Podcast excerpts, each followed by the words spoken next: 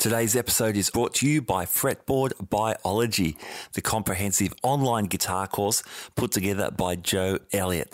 Now, Joe is not only a fantastic guitar player, he draws on his years of experience as the ex head of guitar at the Guitar Institute of Technology and also at the McNally Smith Music College. Here's a few words from Joe about the course. If you're tired of wading through hundreds of random guitar videos and just want to become a better player, Fretboard Biology is your answer. Fretboard Biology is a self paced, college level program that'll give you the right instruction in the right amounts and in the right order. You'll learn the same information I taught to thousands of other guitar players over 30 years of teaching in top music colleges. If you want to make real progress with your guitar playing, then sign up for a free seven day trial at fretboardbiology.com. Hey everyone, this is Matt Wakeling, and you're listening to the Guitar Speak podcast. This is the show I've been producing in Sydney, Australia since 2016, uh, interviewing lots of guitarists and guitar based people, and also since, oh, I don't know, about June, July 2021. Uh, I've been joined by Rob Rhodes. Hello, everybody.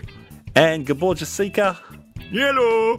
for the iconic albums series. Well, we started off doing iconic albums. Of course, we've diverged into other kind of themed topics like uh, films with cool guitar soundtracks or signature gear, weird Gibsons, weird Fenders, etc. Iconic um, t-shirts. Yes, that's next. Mm. Iconic tea towels. Don't, don't give us secrets away. So I've got to say, these roundtable talks, I've loved them so much. So I think they've been such a good addition to the interviews, which are still happening as well. So, guys, thanks heaps for, for joining me. Pleasure thanks, to be here. Yeah, thanks for having me. The hang is always very, very good. The hang it, is good. It is indeed, yes. And the podcast has, has just become the bonus. Yeah, so, hey, tonight's theme is best album for 2022 now i think i think for all of us when we say the best like it's always with our fingers crossed or tongue in cheek or something because you know we love lots of things but um no no these... no it's the best the one i picked okay. At least you could find this one. yeah, true, true that. Yeah. So yeah, it's just the best. That's it. Full stop. That's it. So yeah. um, no, it's it's uh, yeah. We, we have to pin it down. Uh, our, our best album. So here, here were the rules. We each chose an album released in 2022. Um, which had some cool guitar stuff going on, given it's a, a, guitar podcast. But I think some stage during our conversation, fellas, we'll mention some of the records that didn't quite make it. Um, I know there are some sort of non guitar records um, you guys really dug this year that you might like to mention as as well. I've, I've certainly got some of those. Um, but let's let's jump in. So, if anyone uh, actually heard our iconic new albums episode we did a few episodes ago, we looked at everything released since 2020. Chose a couple of cool guitar records, which kind of proved there's lots of great new guitar music being made today. So we've narrowed it down to 2022, given that it is the end of the calendar year. I found this hard. I think we all found it hard. For me, I settled on Andy Timmons' Electric Truth album, which was released earlier this year. Uh, Andy Timmons, bit of a guitar hero. Um, the album was produced by Josh Smith, so a bit of a departure. Oh, the, cool. the last, yeah, Josh Smith, amazing, amazing guitarist. Yeah, I think he's got a studio in LA these days. Timmons' um, last few solo albums, he's pretty much done it with his trio, the Andy Timmons trio, and his bass player has been the producer. So this one, bit of a shift to have a guitar player producing the record, and for this one, different again to the last few records in that he used Josh Smith's band. He, he actually used the producer's band, oh. which were all out in LA. So that sort of lent a bit of a different vibe uh, for some of the tunes, more of a funk soul kind of groove vibe on, on some of the stuff, perhaps. Now, Andy Timmons, if you look up the dictionary, if you look up the word tone, there is a picture of Andy Timmons. I'm gonna, I'm gonna argue he's got a killer tone, which is much discussed in gear forums. Obviously, discounting the actual practice you have to do to sound that good. Um, so, man, I love his tone. I love his composition. He writes cool ballads, there's some cool rock stuff on this this record as well. And I happened to interview Andy. He's been on the show a couple of times. He was on episode 25 way way back, and also spoke to him this year when the Electric Truth record came out. And um, yeah, if there's any Andy Timmons fans listening, I'll, I'll leave the links to to that latest episode in the notes. One of the great um, one of the great thrills for in that conversation was that Timmons is, he's got his streaming game super up to speed in lockdown. He was doing lots of online concerts, so his guitar tone through the stream is is super glorious. So for the actual mm. podcast, he was sending me that quality audio, and mm. he was jamming and showing me stuff off the record. So it was like a uh, it was like a concert for one. Um, it was amazing. So yeah, so that was kind of a kind of a fun thing. Any any Andy Timmons love from from you guys? He's great. I love the Beatles stuff he did. That was it. Amazing yeah, stuff he did with the Beatles yeah. songs. Definitely. Yeah, yeah, like just in trio mode. Hey, those records. Yeah. Well, his demos of the Fillmore 50 sold me on buying one. So, oh yeah, Boogie Guy, yeah, yeah. Uh, I don't can't even remember. It was like eighteen months ago, maybe a bit longer, maybe maybe not quite that long ago. I've had it, but yeah, I was researching that and I came across all his demos of the Fillmore and just went, that sounds like what I'm looking for. Uh huh. And he nice. is a great interview too, like your podcast as well as um, that pedal show when he's on that. Oh yeah, you know, he's really engaging. He's nice to watch and yeah. He's um yeah, yeah he, he, comes across a very genuine Gen, yeah. genuine guy. He's um the pedal show is a cool contact too because um obviously Dan from that pedal show has uh, has worked with him a lot and built his pedal some of his various and stuff, rigs yeah. and things, all that gig rig stuff. Yeah, killer. So I, I chose two tunes off the record. I, I, should say as well the rule for for for this episode is that each of us chose one album and two songs off that album, which kind of represented what what we individually dug about it the most. So I chose two songs. One called Grace. It's kind of a ballad. I think Timmons writes great instrumental guitar ballads, mm. and Shuggie, which for me kind of brought in a bit more of the Josh Smith band influence in in the delivery. When when you said that he recorded with Josh Smith, yeah, I kind of went, yeah, now I get where that Shuggie thing comes from because that it's that kind of Josh Smith kind of vibe. Yeah, I can definitely see it now. Yeah. Yeah, cool. Thought, thoughts on those tunes, fellas? Um, with I guess Grace has got that little wing vibe going on. Yeah. Um, yeah. And I I was listening, and uh, there's a thing with Andy Timmons for me is I kind of feel like I always know what's coming. Uh-huh. Like it's so perfectly written that everything is so perfectly performed that I can almost like there doesn't seem to be any surprises with what he does. Um, but in Grace, from about three thirty, he does this run of compound bends, and there's these sweet little pentatonic licks that are totally my bag, and that opened uh-huh. up the whole track for me. Uh, and also, I love a good panned flanger ending outro you know, like I, yeah, think yeah. I think it's a phaser actually, and it, it, gradually gets more intense. Yeah, right. It sort of it starts kind of more subtle, and then it gets more and more intense. I think it was a phaser. I'm not 100 percent sure. It's on the other track too. There's phase phasing on both. Yeah, and then Shuggie had a real Robben Ford feel to it for me too. Great playing, mm-hmm. um, and beautiful. That I think it's I've got it where it's about 5:45 on that track and just the layering of those guitar parts, how it starts with one little repetitive thing and then it adds it left and right and then he's soloing yeah, in the yeah. middle and they work yeah. really well together. So yeah, I really really enjoyed listening to that. That was good. Yeah, cool. Yeah, well, I wrote down for Grace very Hendrix E. Um, great, uh, the, the, dynamics in his playing. That's something like with the Beatles stuff as well. Yeah, he's one of those guys. I think he his clean sound is a full gain channel, isn't it? Like he and he just rolls the volume back on the guitar. He works so that volume, yeah, a lot. The, yeah, yeah. So he, ha- he has he has that great dynamics, and he he's very dynamic when he plays. He, yeah, just by the way he attacks the notes and stuff. Um, I really like in the verse. It's there's there's one or two chords that are sort of out of the scale. It, it, I, I kind of just noodled around. It, I think it goes like from a C to a C sharp or something like that.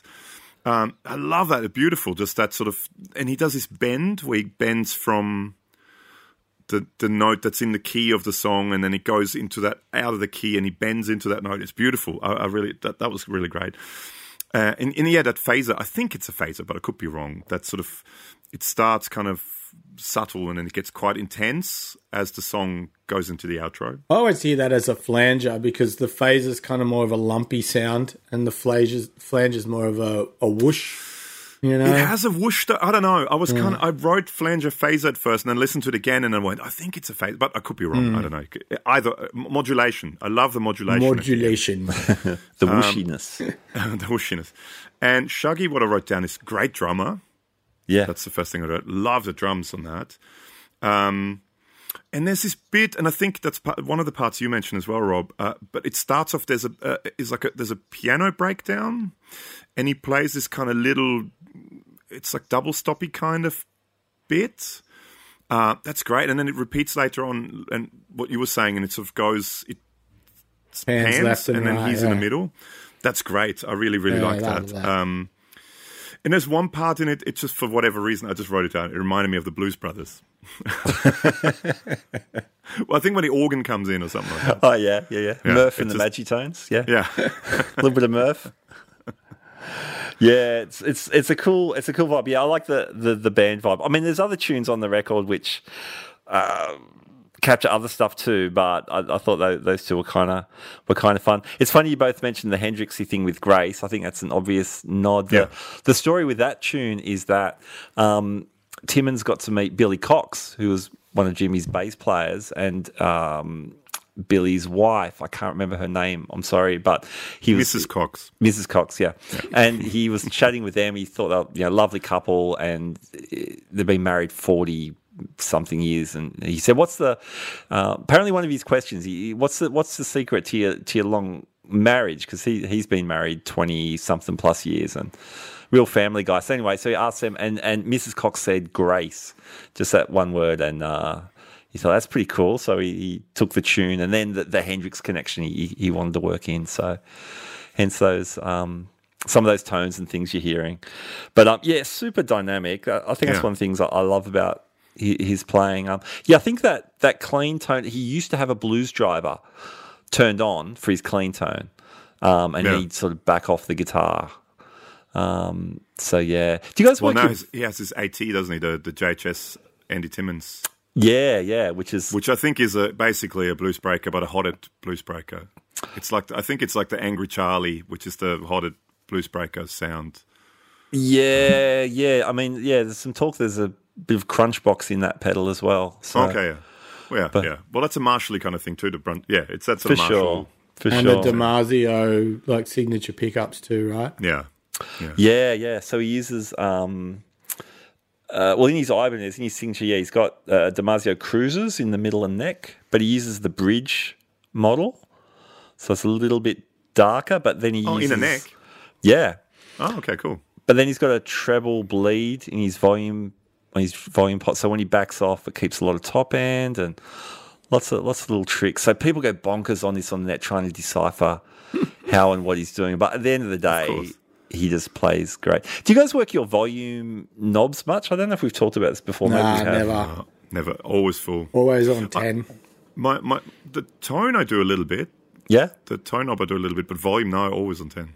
Yeah, I do the tone knob on my SG um, on the bridge pickup. Sometimes just if I'm going to be used switching between the bridge and neck, then just to have that synergy and have a working relationship between those two pickups, I might just okay. roll off the bridge, Yeah. tone a little bit, and then just turn up the presence on the amp for a particular song or something. Yeah. For- right. For little trick for um, um, my personal trick for people that use jazz masters out there. Um, if you want that spanky, like like a Strat style spanky bridge pickup sound, have your tone all the way up. But if you want a, slight, a little bit warmer, a little bit fatter sound for playing chordal stuff, but bridge Yeah. pickup on a jazz master, just roll the tone down sort of two numbers or something like that, and it just just a little bit of that top end goes away and it fattens up. So that's what I often do if I want a little bit more, little less spank from the Yeah. bridge pickup. You just roll the tone down just ever so slightly. Ah, there you go. I've just put a tone knob on my main Strat style, my Gosball Strat style. Um, I never use tone knob, but I, just on the bridge pickup. Yeah. Because I'm often splitting my, my humbucker PAF Pro into single coil and just backing off a little can be good. Yeah. And it means I can get my neck pickup a little brighter. So this is a pick uh, trick, sorry, I learned off Jeff McErlain. I don't know if you heard of him. No. Uh, he's a TrueFire instructor Okay, guy, yeah, yeah. great player. Anyway, he says he dials his amp for his. This is for a Strat. He dials his amp for his neck pickup, so his neck pickup sounds awesome. And then usually that means the bridge is a little bit bright, so he just eases the tone control off just for the bridge pickup. I, that's what I, So- pretty much I do the same because I Yeah. ninety percent of the time I'm on my neck pickup. Okay, when I play. okay. There you go. There you go. But you So know, if I- you're ever going to do a Hendrix show, you need the tone on your neck pickup for the Octavia, for the Yeah. octafuzz, because it just it sings when you switch to the neck and then roll the tone right Yeah. off, like Yeah, completely off, and that octafuzz thing just sings through on those upper frets. Yeah, it always sounds better to my ears, like bigger and fatter and less shrill for the audience. If and the it tracks better too. Yeah, nice. All right, school holiday project. I'm gonna have two toe knobs in that Strat. How Two weird. tone knobs. Who'd have thought? but man, volume knob, I am constantly working the volume knob. A lot of people say, man, you constantly work that volume knob just like Andy Timmons. That's the only thing I've got in common with Andy Timmons. We just And, use and, the and the beautiful knob. blonde hair. Yeah, true. I block mine off. I If you- put like a rubber seal underneath the volume knob and block them off Oh, really? Just on lock them, lock them down. Yeah, Yeah. and then uh, Les Pauls you don't need to worry because they're they're all out of the way. But it's funny because with the Duesenberg, I knock when I'm using the Bigsby Duesenberg's Bigsby thing. I knock that volume knob all the time. Okay, yeah. Okay. Yeah, it's, I'm always checking it. And I'm like, what's ah, just tiny little bit that makes a Yeah. difference when it rolls off. Yeah. And I can notice it straight away. Alrighty. Well, there you go. Andy Timmons, Electric Truth. That that that was my record. That was my record for the year. Let's do. Let's do. Um, any takers? Yeah, I'll. I'll, I'll, I'll hit it. All right. Um, so my choice was uh, 2022 was Cardinal Black's January came close, yeah. and uh, of most note from Cardinal Black is their guitar player, um, Chris Buck, who I discovered on YouTube um, before anything else. But then Buck, uh, Buck and Evans, he's one of his original projects. Uh, there was a song called is it called Slow Train, and I think that Yeah, I think in so, the last yeah. ten years, probably one of the best guitar solos I've ever heard in my life on that song.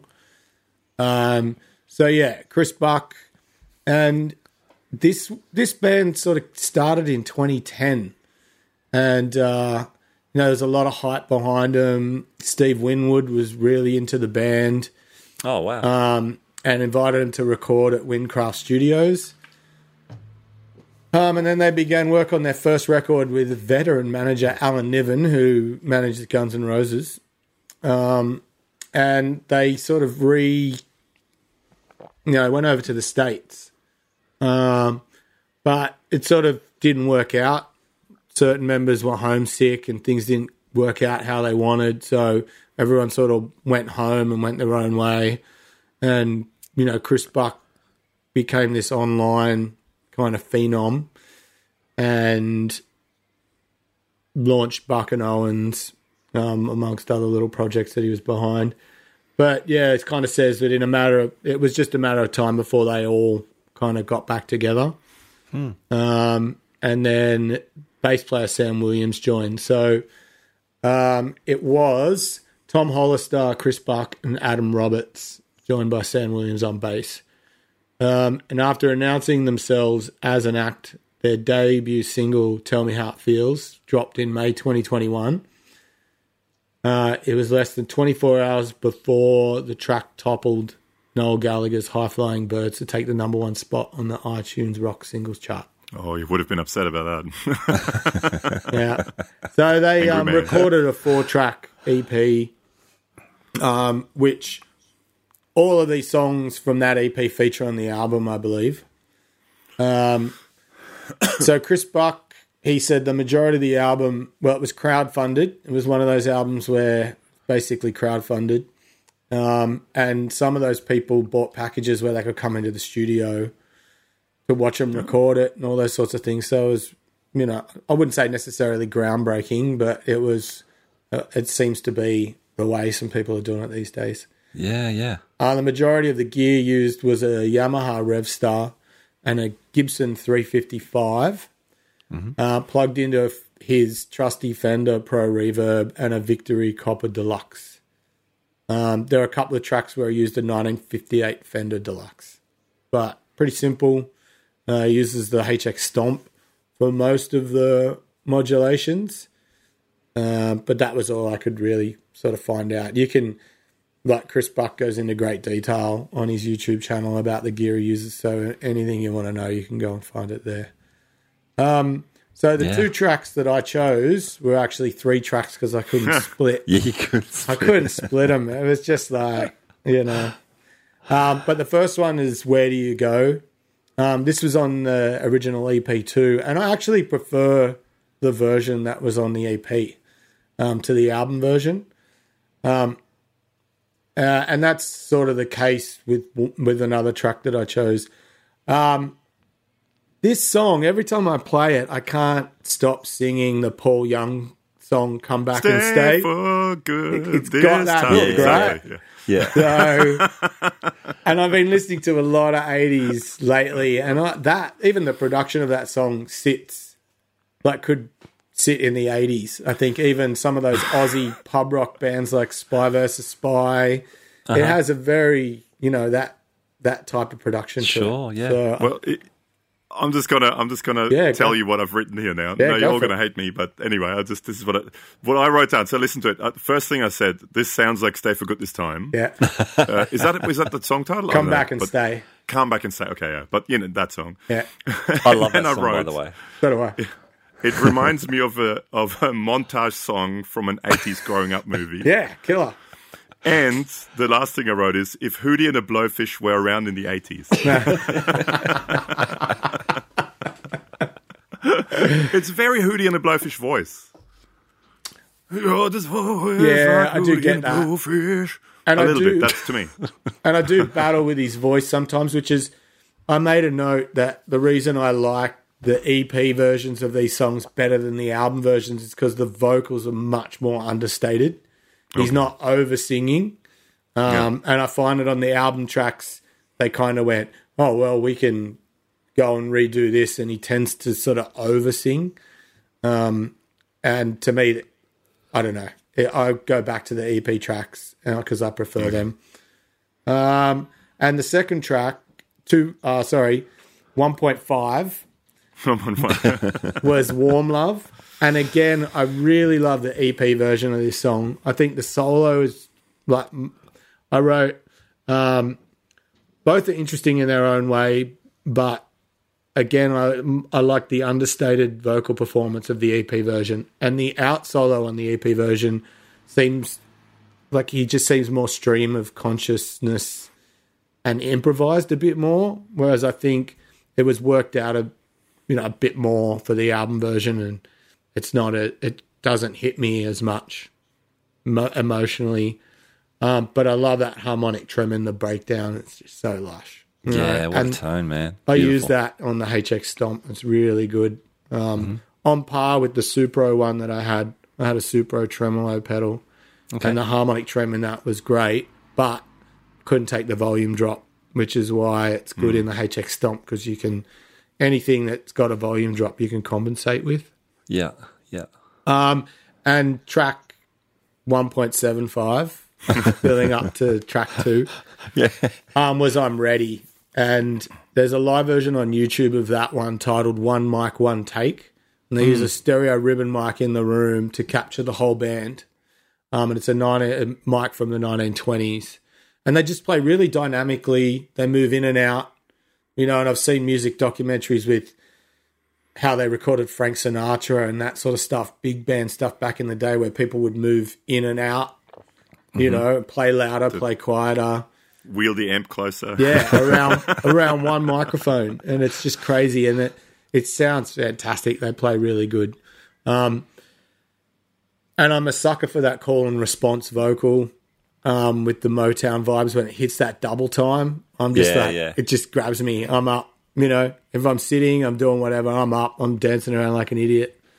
um, I love that, and uh, so yeah, that the album version was recorded live as well at Rockfield Studios, um, and that was just added added at the end um, for that for that live vibe and to fill the album out. But yeah, that's that's Cardinal Black. Like they're doing, they've just played a whole run of shows. They did uh, the Albert Hall Yeah. a whole bunch Yeah. of gigs, and he's just done a video on how his live rig didn't quite stand up to those bigger venues and things he was working out, and he plays the isolated tracks from the desk, and yeah, he's a look. He's a really switched on guy. He's a very positive guy. Um, he loves his gear, and maybe one of the most, even though he's come out of that sort of John Mayer school of player, he's really carved his own thing out. He's very original, um, and that slide vibrato thing that he does is Yeah. really his own thing. Yeah. I don't hear a lot of of that. But what were your thoughts on this, Matt? Man, I was super excited this album got chosen. Um, yeah, I love Chris Buck. Like you're talking about Timmons being a dynamic player. I mean, Buck's incredibly dynamic as well. Um, I, I think maybe like you, I, I found him online first as well, doing his Friday videos, Friday fretworks or whatever he Yeah. called them. Um, uh, the King of Tone demo he did.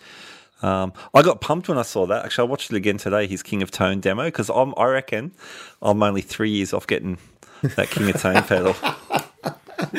Oh, the if wait list. How long have you been on the wait list? Because isn't it six years currently or something? Uh, well, I'm I'm almost two years, Yeah. and um, like really, there's no point practicing until I get that pedal. So I've put But- all my gigs but- off until that pedal comes. yeah, yeah, But Matt, if you would watch our um, uh, King of Tone versus a few other things video, you would know yes. that the Zoom 505 can sound just as good as the King of Tone. So. That's a big call. That's Well, a what big do- Yeah, check out the video. We did a we did a we did a blind thing, and lots of people, lots Yeah, of people yeah. said the best sound was the 505 I- Zoom I- 505. I haven't which you- seen that. there's yeah we did a shootout and we did there's two videos so there's one video where we played uh, we looped uh, uh, guitar parts so it was the same playing Yeah, yeah. through the same amp and we just switched through the Oh. difference we had a uh, an actual king of tone we had a blues breaker uh, Yeah. the actual marshall old marshall blues breaker Yep. we had the that, that was when hx stomp um, released uh, king of tone Ah, yeah. um, Yeah, yeah. and uh, what is it the sovereign or whatever it's called Oh, anyway Yeah, yeah. Um, and as a joke, I thought, let's throw in the Zoom 505. and we did a video where we had those, those four, and we said, okay, you tell us which one is which. And then, I don't know, two weeks later or something like that, we released a video with the, where we Oh, showed so what was what. And surprisingly, it genuinely surprisingly, most people thought the fi- Zoom 505 sounded the best. which you can, at the moment, buy for probably about $20 Well, second hand. Since your video, you've probably JHS'd it, and they're probably a couple of It's grand at least twenty five dollars now. Yeah, true. But now Took there's the reverb for that MXR. So you can get the MXR Prince of Tone and just stack them, right? the Duke, the Duke, yeah, the Yeah, Duke, Duke. of Tone. You- That's I saw your video on, on the Duke of Tone, Gabor. That was very cool. Yeah. That Sorry- was very close. Sorry Very, to very close. hijack this with the King of Tone talk, but No, no, um, no, no, it's all good, all good. Oh man, but yeah, what a player! Just a beautiful tone. That whole approach, you know, using his fingers, his thumb, and his his forefinger mostly, and then you know moving into the pick is incredible. Um, yeah, I've watched a lot of his live, like some of these songs live, and yeah, some of the solos have a longer fade out. Well, not really a fade out, but a longer ending solo Yeah. where he goes bonkers. He's so good at building a sense of a solo as well, like uh, the composition uh, behind building a, a big statement is is super cool. So it's been fun to see, yeah, the band that band sort of reform, and then how it's taken off fairly organically, like you described, Rob, like the crowdfunding and. Um, it's bonkers to see him do like the Royal Albert Hall, and uh, I'm reading he's he's getting some attention. Chris Buck's getting some attention in some of the big magazines like Guitar World, and um, I think they they voted one of his solos best one of the best ten solos in 2022 or something. Oh, wow. I, I didn't see that article, so I'm talking out of my hat here a little bit for that one. He but did. um, he did win. Um, I think it was 2019. Um, best new guitar player in one of the readers polls, the guitar yeah, okay, guitar world readers poll. yeah. So- so he's certainly getting some attention, well deserved. So yeah, cool. And I dig the band. Like the songs are great. Like if the songs weren't good, if I didn't think the band was cool, um, the great playing, it'd, it'd be still there. But obviously, the uh, great songs is always the vehicle for the for the cool playing. Yeah, it's well recorded and the rhythm section's good. You know, like that's what it's going to come down to. Like no matter how good a guitar player is, they're only as good as the people and the songs, as you said, they're surrounded by. Yeah. How about you, Gabor? Uh, so with me, I like the songs. I'm not a fan of the singer. That's t- one of the things with me, and it's it has that to me. It has a Hoot- Hootie and a Blowfish kind of vibe to it. But the songs are good. Um, uh, I wrote down in for Warm Love. I wrote down very John Mayer. And I actually wrote down if John Mayer played guitar for Hootie and a Blowfish. but uh, no, uh, I'm going to go to I'm Ready because it, it didn't do much for me at the beginning, but then there's a massive change in the middle of the song. The double time thing. the double time thing, and I quite liked it. And the solo at the end is great. That's Yeah. a great, great guitar solo. And like you're saying, that he does this bend and then slide thing, where he kind of bends and slide. It sounds great. Uh, His- and it was his uh, uh, love the sound. stuff, Love. man. Sorry, sorry. His bending stuff too, like the vibrato stuff, there's Yeah, the yeah. slidey thing, but like some of these like I don't know what the term is, but you bend and then you m- move the- the, bend to another position. Yeah, yeah, yeah, yeah. Well, that that's what I mean. Yeah, that's sort of Yeah, the, and he does that compound bend thing that, um, do, do, do, do, do, you know, like just across those three notes. And he does that yeah. quite a bit. And just a pentatonic thing, but just gives it a flavor that, yeah, uh, he, he's an interesting cat. I, I like Yeah. that. He could have gone down that road that some others have fallen into, like following the John Mayer thing, but he's sort of taken it his own way and made it something else, which, yeah. Yeah, so I found, I mean, three quite different songs. Um, I did to me like the like I said, Warm Love had very John Mayer John Mayer vibe to it. But yeah, I, I, I, even though like you, I can't stop singing "Stay for Good this time." Yeah. with "Where Do You Go." Pino, shout out to Pino Palladino Oh, on that Pino. track. So, yeah. Now, there's a legend. Um, but yeah, I, I love the sound. I love the sound of it. I love the drums in in "Where Do You Go." Um, and yeah, the, the solo, the, the that big solo at the end, and I'm, I'm sure live he will probably stretch it way, way, way more than than on the, on that um, uh, recording. But on, yeah, I'm ready. That was that's a great, really tasty solo and great tone as well. There's some in this bits again, like some of the sort of you know strummy chord stuff he did in other. Well, I don't, don't know which song it was, but um, I kind of went. D- I know people talk about his tone, and it d- didn't do much for me. But in that, in that, I, I really liked that. So the second half of "I'm Ready" was great, really, really good. I thought. I, I'm a sucker for those singer, chords that, you know, basically just use the high E and B string as a pedal. So, you know, like a C Oh, yeah, sharp minor and an F sharp major, and but with the top strings ringing out. Yeah. And he does that a lot. You know, Okay. I don't know that. I, whenever I hear that, I go, "Ooh, that's lush." Yeah, it's nice, man. So yeah, that was Cardinal Black's um, debut album. So it'll be interesting to see where they go from here because you know it seems they're on an upward trajectory. Yeah. Definitely, definitely. Yeah, there's a lot of momentum for sure. All right, two pretty cool records. I reckon that's that's nice. We are gonna uh, we're going to change tack a little bit. Then we're going to take a short break and get to Gabor's record, which is super interesting. Couple of things, couple of things coming in. Um, got a shout out to Handsome Benjamin, who in our uh, this is, this is another Hello, handsome Benjamin. Maybe his mum called him that. I don't know. He's so handsome. Is his mum private Benjamin? Oh, so much to find out. Aver- So find average out. Benjamin. Hey, he he nailed a couple of records. Heat two from the band Heat, and Degreed the album called Are You Ready? And he's giving a shout out to Sweden's melodic hard rock scene. Um, Handsome Benjamin actually sent these albums in for our new albums uh, thing, Okay. but but might have just missed the cut, or maybe I missed him on the list. Sorry, Handsome Benjamin. But thank you for those songs. he Ah, was too handsome. He got lost in his eyes. That's right. That's right. Sorry, handsome Benjamin. I put out a little shout out um, on one of the Facebook groups, the guitar groups, and David Yeah. Hines. He um, he replied with his favourites, and he picked yours, Andy Timmons' Electric Truth. He picked Uh-huh. as many albums as I did, but when we started this thing, but Yeah. uh, he's some of some of the ones he picked out of note um, were Tedeschi Trucks, I Am the Moon, Yeah. um, ZZ Top Raw. What else has he got? Uh-huh. Yeah, things like Josh Smith's Bird of Passage and Eric Gales' Mm. Crown. Um, but yeah, he listed so many albums that came out last year, but that's just a few of them. So thanks for that, Dave. Yeah, thanks, Dave. Very cool, very cool. Hey, before the break, quick question from a viewer. This is from Andrew from Guitar Street Co., who's actually been on the show, right into the Japanese imports. Yeah. And I started following guitar because of your because of your uh, Ah. podcast with him.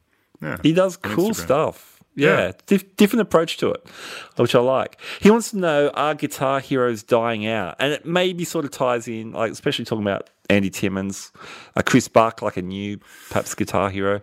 What what do you guys think of that question? I mean, that could be a whole podcast in its own, uh, just about. Yeah, Um, but uh, to me, like someone like Chris Buck, perfect example. I mean, I Mm-hmm. think the new guitar heroes need to be much more. I think they're not dying out. That's my personal just thing, but they need to be much more versatile than what they used to be, and. YouTube is is a medium. They need to be present on YouTube. I mean, someone like Chris Buck, he, I, I, without what he does on YouTube, I doubt that. Not doubt, but I mean, I don't think the band would have gotten as far, and him he would have gotten as far as they mm-hmm. have. It's his YouTube presence and his savviness on YouTube, and I mean, he's a smart dude with what he does on YouTube. yeah. Um, I don't. Th- I really don't think they're they're dying out. I think the traditional sense of the, you know, the long haired, spandex wearing, you know, taking photo shoots with impossible chords and you know cool lights behind them. Yes. you know those that traditional sense. I think is slowly dying out. Now I think it's more that sort of the. It's a multifaceted. They want people want to have the guitar player, but they also want to know what he does. You know, for breakfast, you know, and they- they need to be on social media, need to be present, and uh, and that leads to being the guitar heroes. I think nowadays, that's this is my my opinion. I don't know if that answered Yeah. it really, but I, I don't think they're dying out at all. Yeah, I don't Okay. think they're dying out, but I think it's split generationally. So, you know, Oh, like yeah. back in the day, Clapton was God. You know, everyone in the Yeah. world who knew knew who Clapton hmm. was, and then Jimmy Page, and everyone knew who Eddie Van Halen was, and then everybody knew in the world knew who you know Steve Vai was, and whatever else. But now it's like split. So I think teens are probably their guitar heroes are on TikTok and Yeah. Instagram that Yeah. they're following and watching them shred up a storm. Um, or they're learning about legacy artists from reaction videos. So there's lots of kids doing reacting to seeing Eddie Van Halen for the first time or whatever, and that's how people are learning. Um, or they see Stranger Things with some guy on a rooftop fighting demons, and all of a sudden Metallica are Yeah. bam, they're front and center of social Yeah. consciousness again. Um, yeah. or Slash does a commercial, and everyone's just like, "Oh yeah, Slash." They probably know Slash from his image these days Yeah. more than his music. Once Or you a two-hour-long Gibson uh, YouTube thing where he goes through his 2,455 Les Pauls. and he there's a book coming out of that too. A coffee table book's coming out of that. Um, And then for kids in the mainstream, you've got Taylor Swift, Machine Gun Kelly, and Ed Sheeran out there doing Yeah. their respective things, bringing the guitar to the fore. But I'm not sure there's any like real new guitar heroes that are crossing all of the generations. You know, I think I think guys like Tim Tim Henson is sort of kind of doing that now. Polyphia. They're, okay. they're getting huge. but he's upsetting all the boomers, mate, with his boomer well, yeah. You know, yeah, yeah, yeah. yeah well, Boomer Benz, come on! I wouldn't make any money without Boomer Benz. I'm all that's where I live. My street is Boomer Benz. Boomer. he lives on Boomer Benz Avenue. um, and he's, he's an eccentric, Benz for the quirky dude. Tim Henson. Like he, he looks like a like a manga character. Yeah. But, um, but I, I think he's starting to cross. You know, that's why guys like Steve Vai as well starting to invite him along to to, to play. You know, with him on stage and stuff. Yeah. I think he's. I mean, he, prime example. There's a dude. There's an insane guitar player. Mm-hmm. Has a very unique style it all came through social media, all came through YouTube, him doing them doing videos and stuff like that. The band sort of was created basically on social media. And he's becoming massive now. Like these guys, Polyphia, they're becoming a really. I mean, if you look at um, the the amount of views and listens they have on Spotify and and uh, downloads and views they have on YouTube, it's it's millions and millions. So I think they're crossing. They're starting to cross over. They're one of the first guys, I think, to be sort of almost multi generation. Maybe not boomers, but um, you know, they're they're getting massive. I think the girls too, right? So Lari Basilio, Lari Basilio, Yeah, yeah. and um, oh, what what's the the girl that was with Alice Cooper and now she's with De- uh, Yeah, um, Demi Lovato, Nita Strauss. Nita, Nina Strauss. Strauss, yeah. So she's like gone next level, and Orianthi's still quite a presence online. Norman's Yeah. Red Guitars. she's always on there. Um, Yeah, she's on that. She's got her own. She just released a record, which I have not heard yet because it's not on YouTube Music. But um, but there's a few of those girls that are doing really great on Instagram. Yeah. Um, So yeah, I just think it's a different it's a different thing now because there's not a single mass media being fed to us from four TV channels, Yeah. you know, or MTV. It's coming from so many different places that everyone you speak to, if you would probably pull a hundred people over in the street and say, "Oh, give us the name of a guitar hero," you'd probably get fifty different answers. You know, Yeah. depending on ages. So, yeah, it's not dead. Guitar is definitely out there. Maybe Rick Beato or Rhett Shull or Josh Scott is someone's guitar hero. You know, Yeah, yeah, yeah. I, I think great thoughts from both of you guys. I think, um, yeah, I agree. I think it's probably become a bit more niched down. Is is is my thought that when I was growing up, so seventies, eighties, everyone was into music. It was one of the things you're into. It, it wasn't, are you into music? The question is, what's your favorite band? Yeah. and um, everyone knew George Harrison. Well, I'm not that old, okay, but everyone knew George Harrison was the, the lead guitarist, for want of a better term, in the Beatles. Everyone knew Keith Richards. Everyone knew who Jimi Hendrix was. Everyone knew who Angus uh, Young was in in ACDC. Everyone knew who Eddie Van Halen was. Everyone knew who Clapton was, who you mentioned, Rob yeah.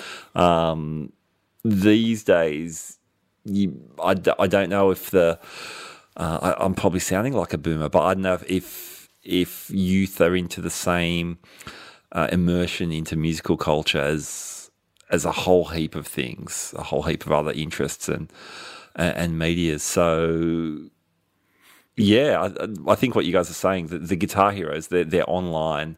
Um, Yeah. They're creating an online presence. And then often out of that, maybe not only, but often out of that, then the bigger musical picture emerges, or they, they join a band, or It's sort or- of or it's sort of reversed. It's instead of Yeah, you know yeah. having a product first, and then you become the hero from being you know part of that product. Often you become the hero, and then through the hero, the product comes. You know, Yeah, as in a product yeah. meaning that the band or the music, the live Yeah. mu- the, the music that's been created. It's sort Totally. of been flipped around. So what this Yeah. month Wolfgang Van Halen is on the cover of Guitar World magazine, right? Uh-huh. And then he's just come off a massive amount of worldwide notoriety from the Taylor Hawkins Hawkins, yeah. shows Yeah. playing his dad's music. Yeah. So, you know, he could really springboard off of that and potentially, absolutely. you know, and if you're into his music, like he's a man, he's a ridiculous musician. He plays everything Yeah. on those albums. So he's, you know, he's a potential uh, future guitar hero. yeah, Yeah. absolutely. But then you're like, people, there's guys out there. Dave Grohl is right out front. He's maybe the biggest name and face with a guitar on right now, you know, or in the last few months anyway. Um, it's, yeah, they're everywhere. It's everywhere. Well, of course, and you've got the Jack White still. You know, there's still, he's still around. He's still doing his stuff, and Hmm. but I think it's it's becoming more multifaceted. It's you, you can't just be the guitar player in the band. You have to have. There's other things. You know, you have to have your signature pedal, and you have to have your YouTube channel, and you have to have your TikTok thing, and it, it's you, you have to be more multifaceted. Hmm. Tim Pierce is think- another one. You know, Tim Pierce, and, and I oh mean, yeah. he's had Yeah. such a career, but now it's it's something he's else. bigger than ever. Yeah. Yeah. It's like more people knew him know him now than when he was on number one records. Yeah. Tom Bukovac, same go, same. He's, you know? yeah, Yeah. he's another Yeah. one. It's just, uh, and you know, guys like Rick Beato getting a Gibson signature guitar. Yes. You know, a YouTuber, uh, you know, YouTubers and, and guys like that, they're the ones that start to get signature guitars. And, you know, it's not whoever, you know, wearing spandex in some band, you know, it's, it's the guy who wears spandex on a YouTube channel. Yeah. Hey man, Satchel's just trying to do the best he can, all right? of course he is. 1987. hey, good question. Thanks, Andrew. Good discussion. It- Thanks, it man. could, Yeah. That could be a totally. That's totally what I mean. It could be a whole podcast. Yeah. Yeah. Food for thought. All right, we're going to take a short break and we'll be back with Gabor's album and some other fun stuff. Woohoo! This episode is brought to you by Fretboard Biology, the comprehensive online guitar course put together by Joe Elliott, ex head of guitar at the Guitar Institute of Technology and the McNally Smith College of Music. I was one of the beta testers for the course and can say, as a music educator, I was really impressed by the logical sequence of learning. The course has also been endorsed by players such as Brett Garsed and Greg Kopp. For more details, check out the links in our show notes.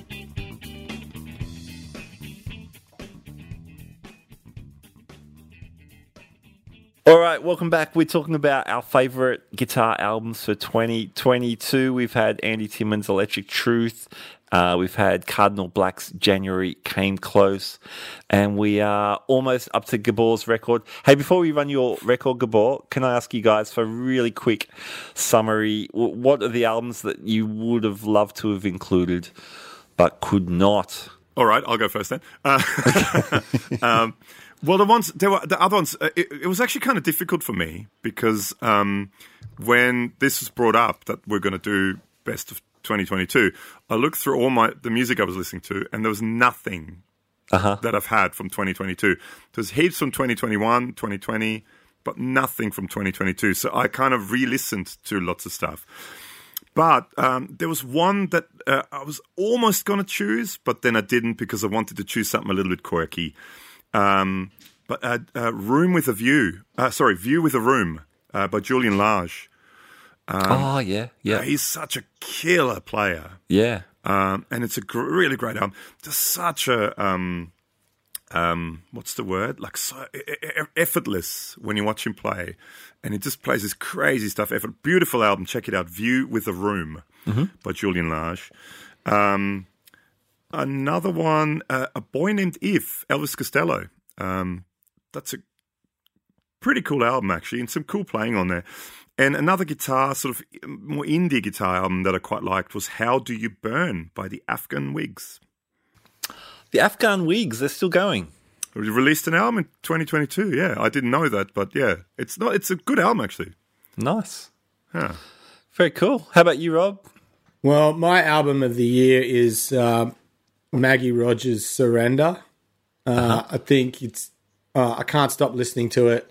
I'm so enamored by her her performance. Her like everything about her is just superstar material. I think you know if it was a different world, everyone in on the planet would know who she is. And um, yeah, I just love that record. It, there's some guests on it, like um, oh, his name escapes me now. Um, the guy from the Colbert Show, pi- piano player, just released a couple of records. Um, oh, come on, nah, I've lost it. But he was the, you know, Stay Human on Colbert. He was the front, the uh, musical director on that. Oh, okay. Um, I, can, he- I can see the guy's face. yeah, and he's Yeah. just fantastic, and he gets on it. But it's just a really kind of like, yeah, it's a great record. I just, yeah, people should listen to it.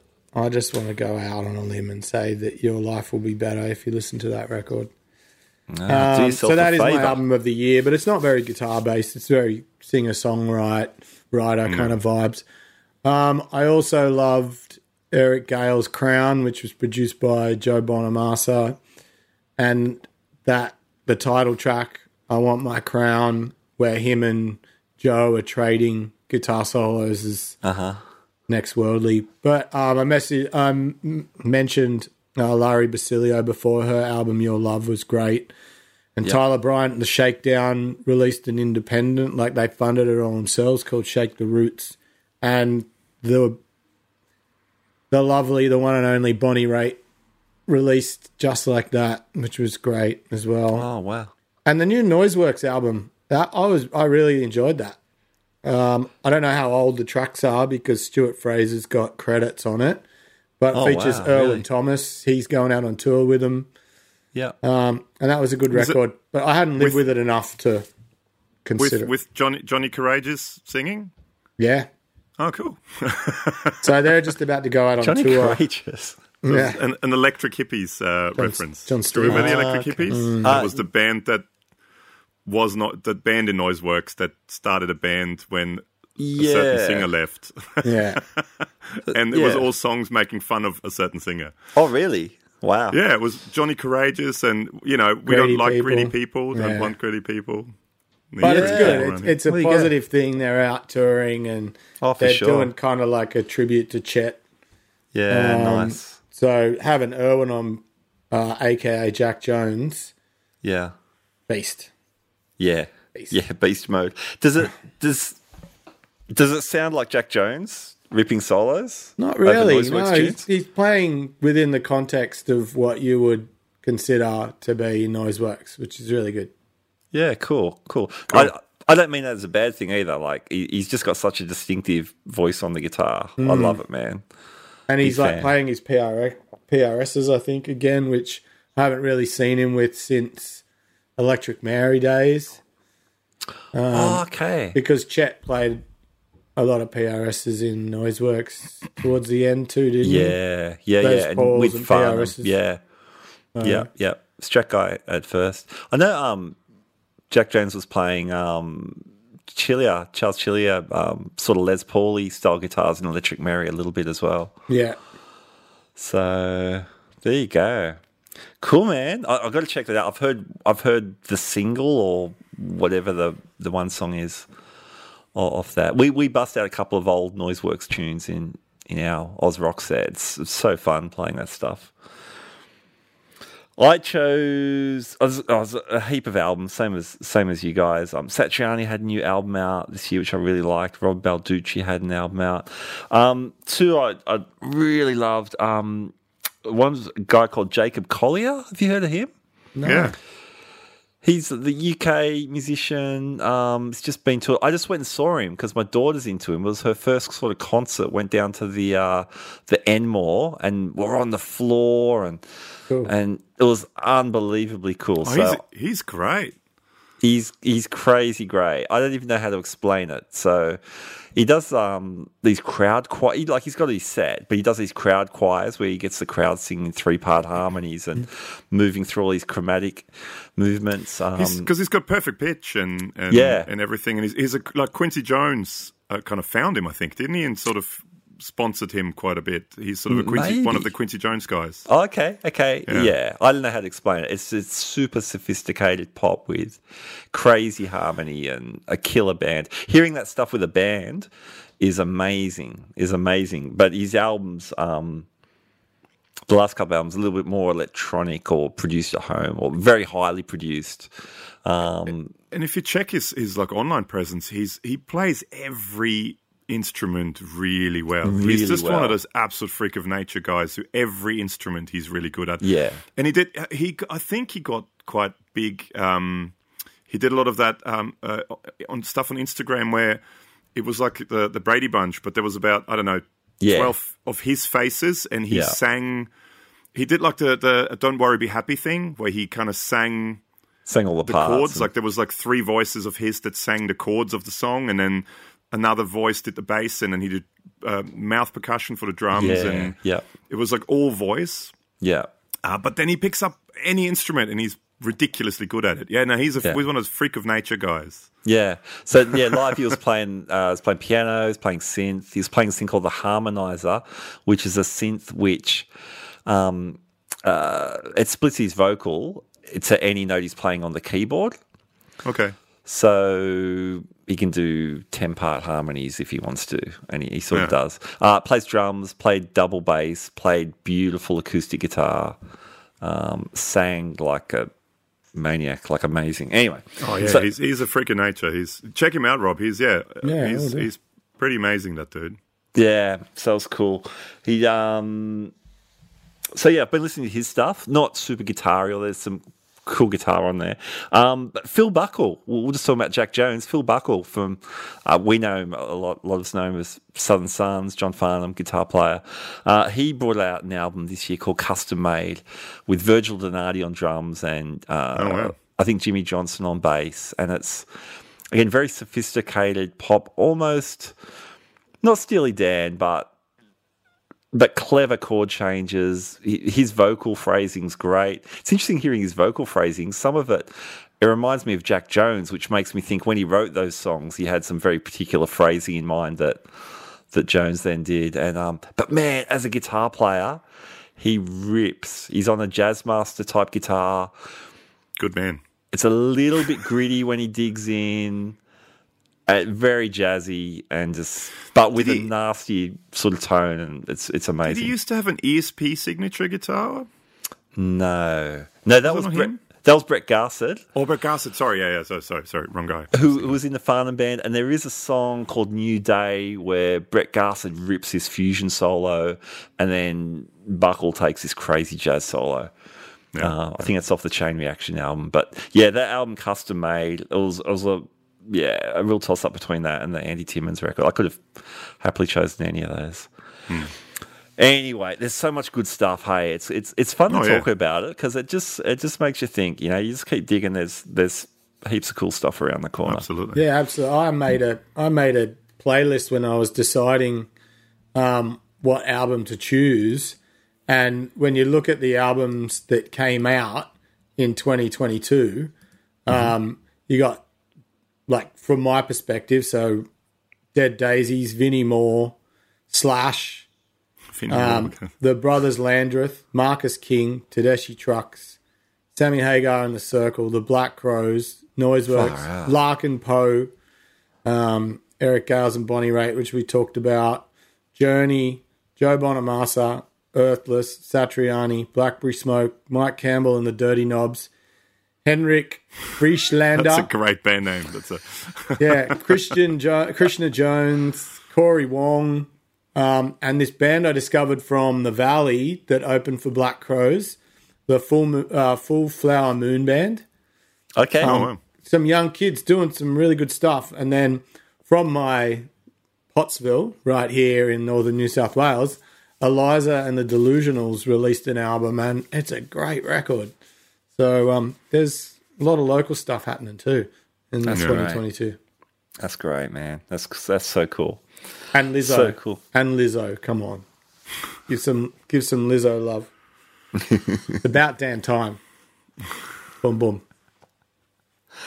All right, uh, Gabor, we're up to your record. Yes, that's me. Yes. What do we got? Uh, so I chose um, I chose uh, a band called The Smile uh, with a light for attracting attention. Now I didn't even know that band existed until I started looking into albums that were released in 2022. cool. And I mean, it is a relatively new band, but it's a band that uh, is basically came out of COVID, really. I mean, um, so the band, uh, and, and if you listen to the band, uh, you will hear it pretty much instantly, has the two main dudes from Radiohead in it, and you can't escape oh, okay, okay. that sound because, I mean, Thom Yorke's voice is is just so, you can hear it instantly. And the I'm so guitar playing, embarrassed right now. and the, oh, didn't you know? Didn't you think it was him? No, I'll tell you before Really? you go on while we're Yeah. at this. I wrote reminded me of Queens of the Stone Age a bit. Oh, really? So I'm it's so putting my hand up. Radiohead. It's so Radiohead. I, Yeah, I right. wrote, I wrote struck me as a bit Radiohead-ish. Oh, well, there, there you go. You're on so it. it's, it's it's Jonny Greenwood and Thom Yorke out of Okay, Radiohead. okay. Yeah. Uh, with uh, this other dude, uh, Tom Skinner. Now, Tom Skinner is an English jazz drummer who's actually really into John Zorn. So there's a bit of a kind Ah, of a okay. thing as well. Yeah. Uh, and he plays in a in a English jazz band called Sons of Kemet. But he worked with Jonny Greenwood on some. So Jonny Greenwood, aside from Greenwood, does also uh, Re, Greenwood Radiohead. Greenwood, aside from Radiohead, also does a lot of uh, soundtrack work. So he started getting into soundtracks, and they worked together on a couple of soundtracks. So they knew each other. And um, so during COVID lockdowns, uh, Jonny Greenwood started writing a lot of material. And he was showing it to uh, Thom Yorke and Nigel Godrich, the sort of unofficial member of Radiohead, who's the producer. But he's sort of been basically since the Bends, he's been with Radiohead. Um, he, he's been produced every album since the Bends, basically. Um, uh, and they w- wanted to write a new Radiohead album, but Ed O'Brien, the other Radiohead guitarist, was working on his solo album Okay. uh, and wasn't available. So they thought, let's just do something else then. So somehow they got together with this guy, Tom Skinner, and started sharing stuff, started sharing music, and that's how the band sort of formed. Um, and so yeah, so it was it, it's it's basically um, Jonny Greenwood and uh, Thom Yorke playing guitar, bass, keyboards, doing everything basically but the drums. Uh, and uh, this guy Tom Skinner plays drums, and he also does some electronic stuff. So there's uh, electronic things that he does as well. Produced by Ni- Nigel Godrich, who uh, I mean, he's a he's huge now as a producer. Um, uh, yes, it was it, basically it's a band that they all agreed to not mention anything about this band to anyone, so no press, no nothing, and it sort of almost came as a surprise when this kind of stuff all came out. Um, uh, I do think the drums give it quite a different dynamic feel to uh, what is it, Phil Selway? Is that his name or something like that? Whatever the radio drummer's name is. It's a different kind of being that sort of more jazz and kind of more out there kind of dude. He gives it slightly different sound and dynamics to me. But I mean, it's so a lot of it is so Radiohead to me personally. But anyway, um, yeah, so it was recorded uh, uh, during the lockdown and it was released in uh, digital format on May 13th and as a physical format on June 17th, 2022.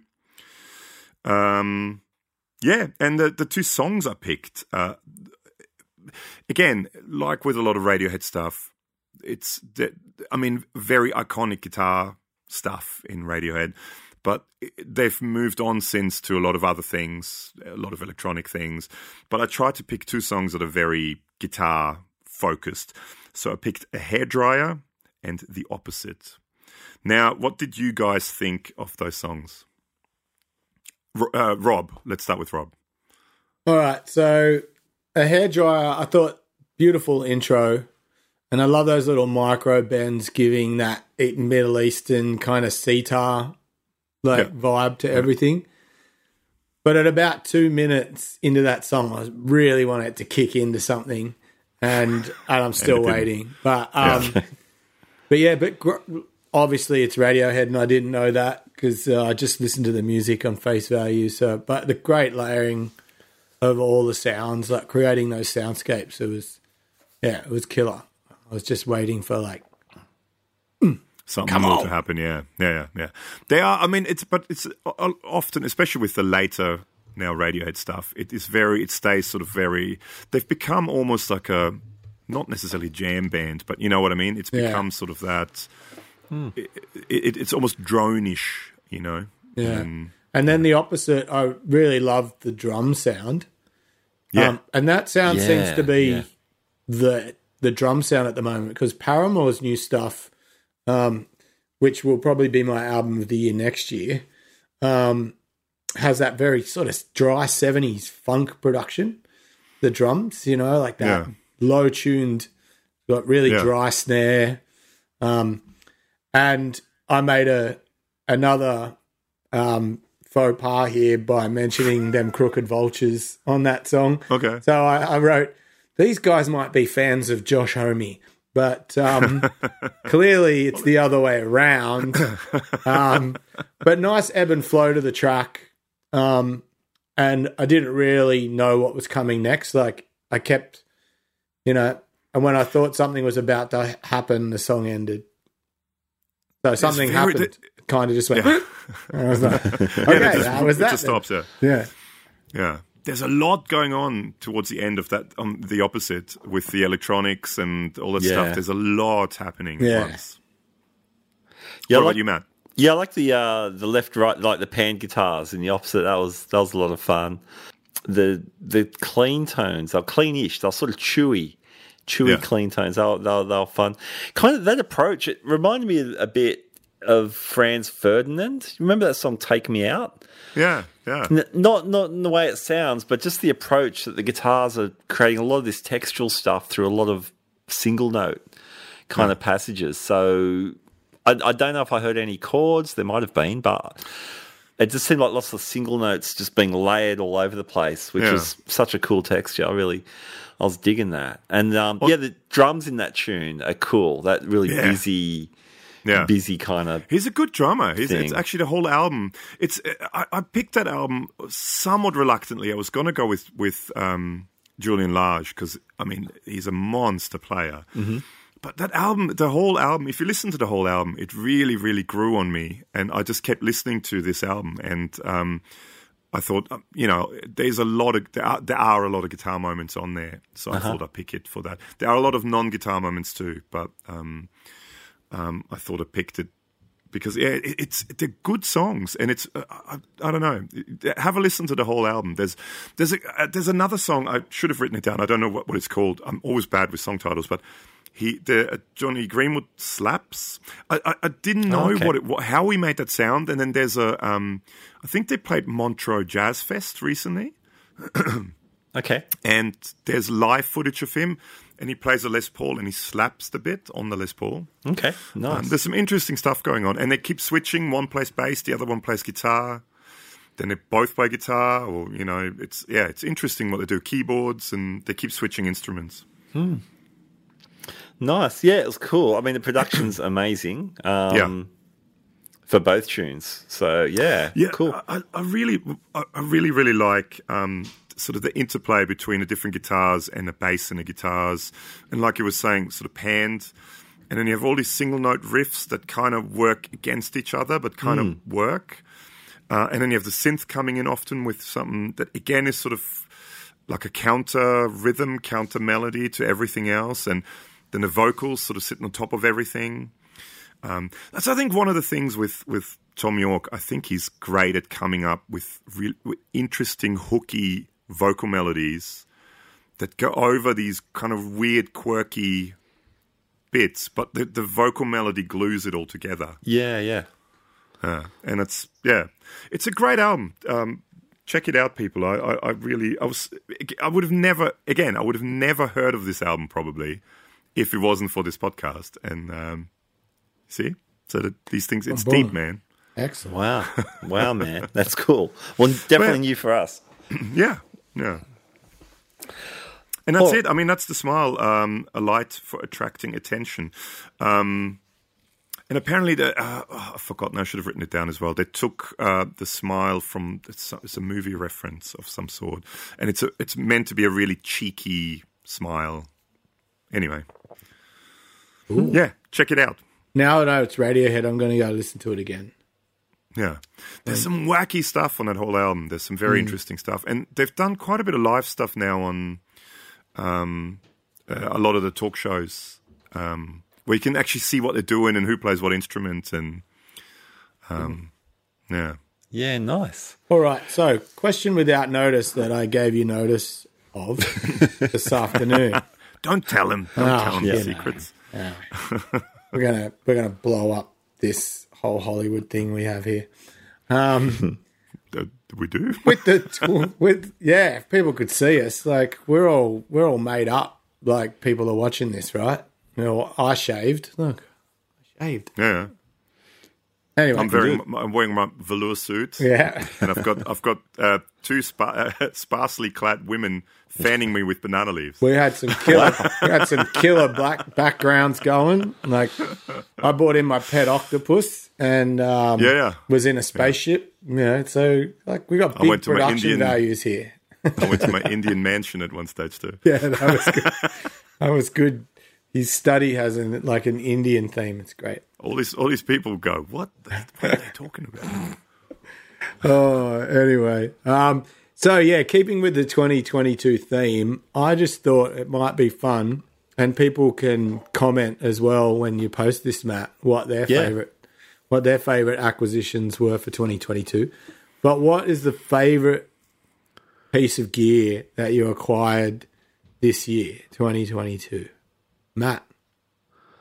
Well, my my offerings are very very sparse, so I, I don't think I've bought anything significant this What? year. I, Oh man, I think I you should be ashamed of yourself. I think I yourself. sold more stuff. Wait, I Then I think the union's calling.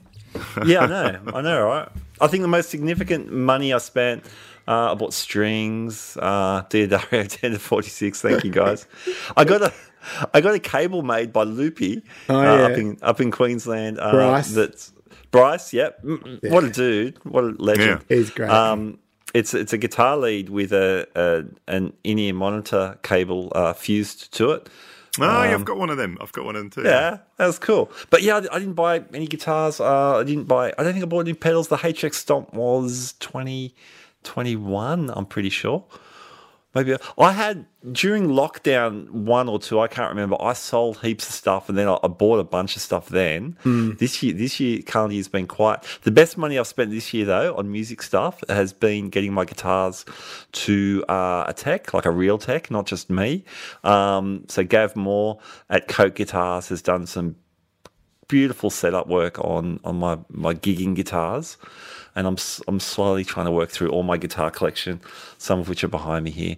Um, yeah, because I, I do. I've done my own stuff for a long time, like like wiring stuff. I've gotten better at wiring in pickups and electronics and things. But actually setting up truss rod, fret work, nut work, having having the guitar nut set up as I like it. I know it sounds silly saying it out loud almost, but Oh, it's all important for a gig and guitar Yeah, it's very man. important. yeah, just night and day for me getting getting a, a real pro to work on my guitar. So that's been the best guitar money I've spent this But year. But I like that because you haven't contributed to this uh, inflation business. So you know, congrats, at all. congrats to you. One person can't make a difference there, but you know, you tried.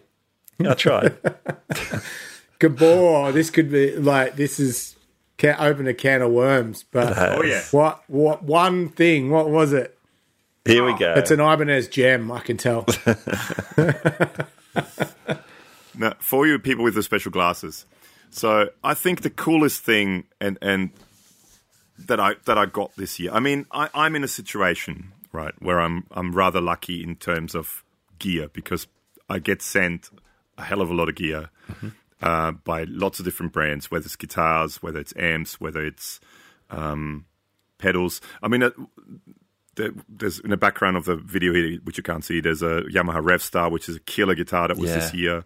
Nice. But I got to say, for me, the, the the coolest thing I think I got this year, uh, or put together this year, actually I got a lot of the parts last year, but it was put together this year, is my what I call the Doom Master. uh, so the Doom Master is my, uh, it's a guitar with a uh, aluminium neck. So this is an aluminium neck uh, for all you people with the special glasses, made by Baggerly Guitars in Germany. Uh, and I had it put together. Uh, Dave from Vander Guitars made me a, a an offset style body. And Surprise, I have a surprise. bridge uh, made by Descendant. It's a Descendant vibrato, not bridge. Sorry, vibrato, which is a, a like an alternative to the Mastery vibrato. I have a Mastery bridge on it. I've got Curtis Novak Thunderbird bass for guitar pickups on it, uh, and a beautiful custom uh, anodized aluminium pickguard made by Justin Hermes or Herod in uh, South Australia, who does custom wow. aluminium picks if uh, pick guards if anyone wants any out there. And a wiring actually was from a shop in Brisbane, I think, called String Switch Noise. Yeah. Uh, but yeah, it's uh, so there goes all the my sponsors. Thank you very much. um, but it's uh, such a cool aluminium neck. It's my f- I've n- never played or had an aluminium neck guitar. What is that it- like? It's strange, especially in winter. But even now, I mean, it's summer. It's quite warm here in Australia. Yeah. You pick it up, it's cold. It's Right. quite cold, the neck. Wow. Uh, it it was one of those guitars. It it speaking of nut work, because it's a brass nut. Uh, so I, a, a, a friend of mine kind of helped me put this guitar together, and he bought some brand new nut files, and I don't think he wanted to wreck him on this uh, brass nut. So I actually ended up buying some cheap um, nut files, and I did it myself, and it makes such a difference having the nut set up, and, and I sort of learned a bit with it. But it's just such a cool guitar, and it's just something something really different, and it has a really different feel and sound, and insanely stable tuning with the neck just not move. Because I mean, it's it's a weapon that neck. It, it it's heavy on its own. It's it's it is um it's heavy. It's it's beefy, but it's such a cool and different and interesting sort of thing because it's a solid piece of aluminium. The headstock sort of had a has a hole in the middle. Go to my YouTube channel and uh, most videos I've done recently, especially if it's a fuzz, uh, more recent, sort of within the Okay. last maybe four or five months video, will have this guitar in it at one stage. I call it the Doom Master. It's always you know look in the the chapter marks. It'll say Doom Master in it somewhere. Nice. Um, it's I tune it to uh, C standard, so it's C to C. Okay. So it's like a almost baritone. yeah. Uh, but it just has such a. It, it sounds like this. It has an almost. I don't know if you guys could hear that, but Yeah. uh, almost like a banjo esque sound. Okay. But with sustain, it's like a banjo with sustain, and Wow. a lot of sustain. And it all comes from next. So that's I, I I picked that amongst a lot of stuff. That's so cool. It That's is really cool. And it, those pickups, most microphonic pickups ever, but Yeah. man, it's cool when you have a massive fuzz going through it. Okay. Well, my pick was also a guitar. Um, I, you know, I, I, my Mesa Boogie has been game changer for me, but I didn't buy that this year. Uh, but mine's the Duesenberg star player TV Mike Campbell Ah, yeah, 40th nice. anniversary. That guitar, I was just telling a friend that I can play it all weekend in and out of the case, in the guitar, in the car, in the sun for three hours on the freeway, get out, plug it in, and it's still in tune. Play It's it the Germans, I tell you, it's the and the Germans. Bigsby on it. You know, I can go crazy with it. I can do the Setzer thing. I can do, you can dive bomb it if you really want to. Um, and it comes back perfect. I do a four hour gig in the sun and rarely have to tune it. It's crazy.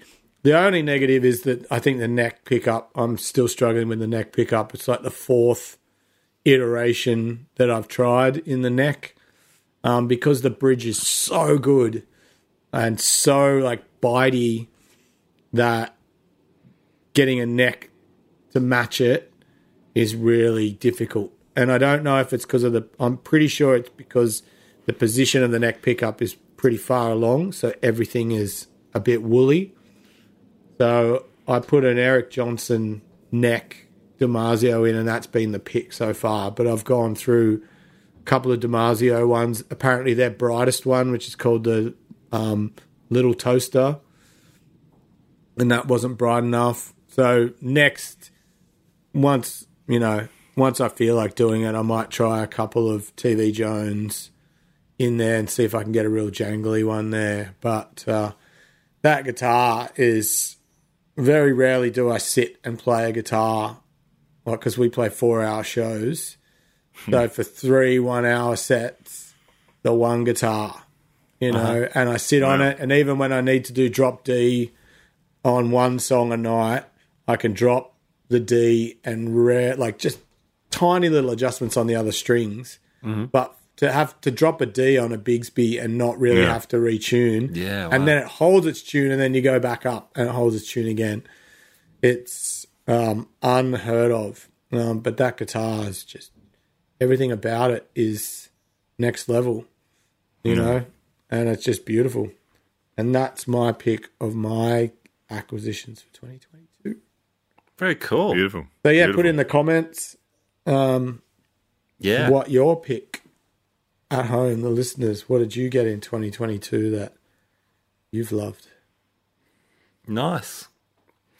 Very cool. Very cool. Well, we've covered a lot of ground in this episode, guys. We've got our favorite albums, other albums we dug, some very cool questions, Star some new records. Yeah, nice. New gear, Honorable mentions. runners up, etc., etc.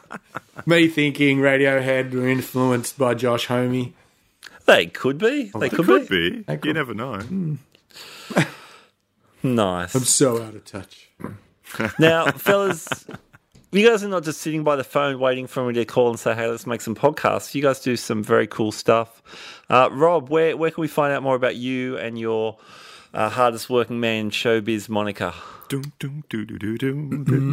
Yeah. So uh, if you go to Road Trip Ent, so like my name, R H O D E T R I P E N T dot com. Um, all my projects are there. Living in the 70s, the upcoming 2023 debut of Living in the 80s.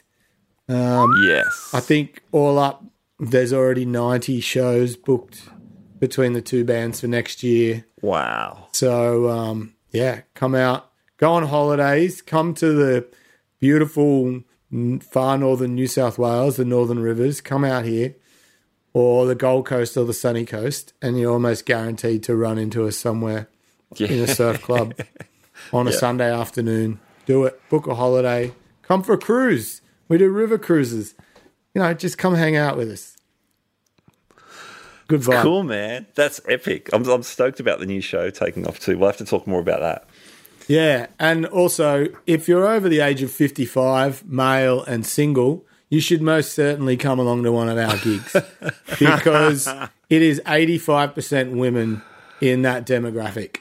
So, um, yeah, if you're lonely, come on out. There you go. That's quite an offer. They're also wonderful too. They're Ma- very wonderful. matchmaking in the 70s. Yeah, matchmaking in the city. That's right. Yeah. All right, Gabor, what, tell tell us, uh, peddle your wares. Oh, yes, yes. Well, when I'm not uh, sitting on the phone waiting for Matt to call, uh, I do some videos uh, and also another podcast, but not that often anymore. But uh, yeah, I have a YouTube channel called The Super Fun Awesome Happy Time Pedal Show. That's all one word. The Super Fun Awesome Happy Time Pedal Show. I know it's stupid, but that's what it is. Um, and we do uh, pedal reviews, guitar reviews. You can see the Doom Master. You can see the um, Yamaha Revstar that I was talking about. There's also a new guitar now, which are called a Vandercaster, which is sort of an, an a super strat and Yeah. and, um, in a, a seafoam green and all that sort of stuff. I'm pumped about Uh, and a few other guitars and amps and and it's just always hilarious and always informative and uh, way better than uh, guys like Chris Buck. or that other pedal show, whatever they're called. Um, yes, so come and check me out. um, yeah, social media, uh, Instagram, Facebook, YouTube, all that super fun, awesome Happy Time Pedal Show. Or like Rob said, if you're Noosa by any chance uh, on the Sunshine Coast, uh, there's usually somewhere along Noosa where you can find me on a weekend, uh, Thursday, Friday, Saturday, or Sunday, playing uh, solo acoustic guitar. So come and check it out. Yeah, nice. That's why we call you the Hugh Jackman of guitar. You're playing the gigs, you're making the videos, you're doing the demos, you're doing the podcast, Yeah, You're yeah, doing the do it all. stuff. Dance, dance, Dancing, great dance yeah. numbers, and acting. Theatre. theatre. Yeah, Your yeah, one man show. Your, when your one man show comes out, I can't Yeah, wait. yeah. the super fun, awesome, happy time man show It's called Living in the Jackman. in the shadow of Jack. Living in the shadow, of Jack. I love it so much. I love it so That's much. that's copyrighted, folks. Now you have to remember Conan's show. Every time he said a fake website, they had to go and register it. Go and do it. So he used to, let's just register that um, website. That's Right. Living in the shadows of Jackman.com. Yeah. Nice. Good boy, you've got between now and the 31st of January before I have to publish this thing, so you got you should be right. All We should just do it as a joke. I'll do it. Oh, I wish I had time. I would Nice it. Yeah, little me too. Squarespace. nice little WordPress site. Google site. Squarespace. Wait, we're not sponsored by Squarespace, are we? Uh, We're not, no. Round no. But we are sponsored by Fretboard Biology. My thanks to Fretboard Biology. A nice The segue online- there. It was, wasn't it? Uh, the online guitar course put together by Joe Elliott and, and the team out there. The- do you guys know Fretboard Biology have been sponsoring the Guitar Speak podcast for two years now, this month? Wowzers. Which is awesome. So I do really appreciate that. And guys, I appreciate you. It's been a fun year of making podcasts. Um, it's like we said earlier, the hang is awesome, and we just make a we get a podcast out of it at the end, which is also nice. So thank you heaps, thank you fellas. It's been it's been super cool. Looking forward to doing a bunch more in Yeah. the new year. Our pleasure. Let's take it on tour. Let's. Take care. Merry Christmas, Happy New Year. See you Happy guys. birthday. Happy New Year, Merry Christmas, all that stuff. Happy, yeah. Happy Easter.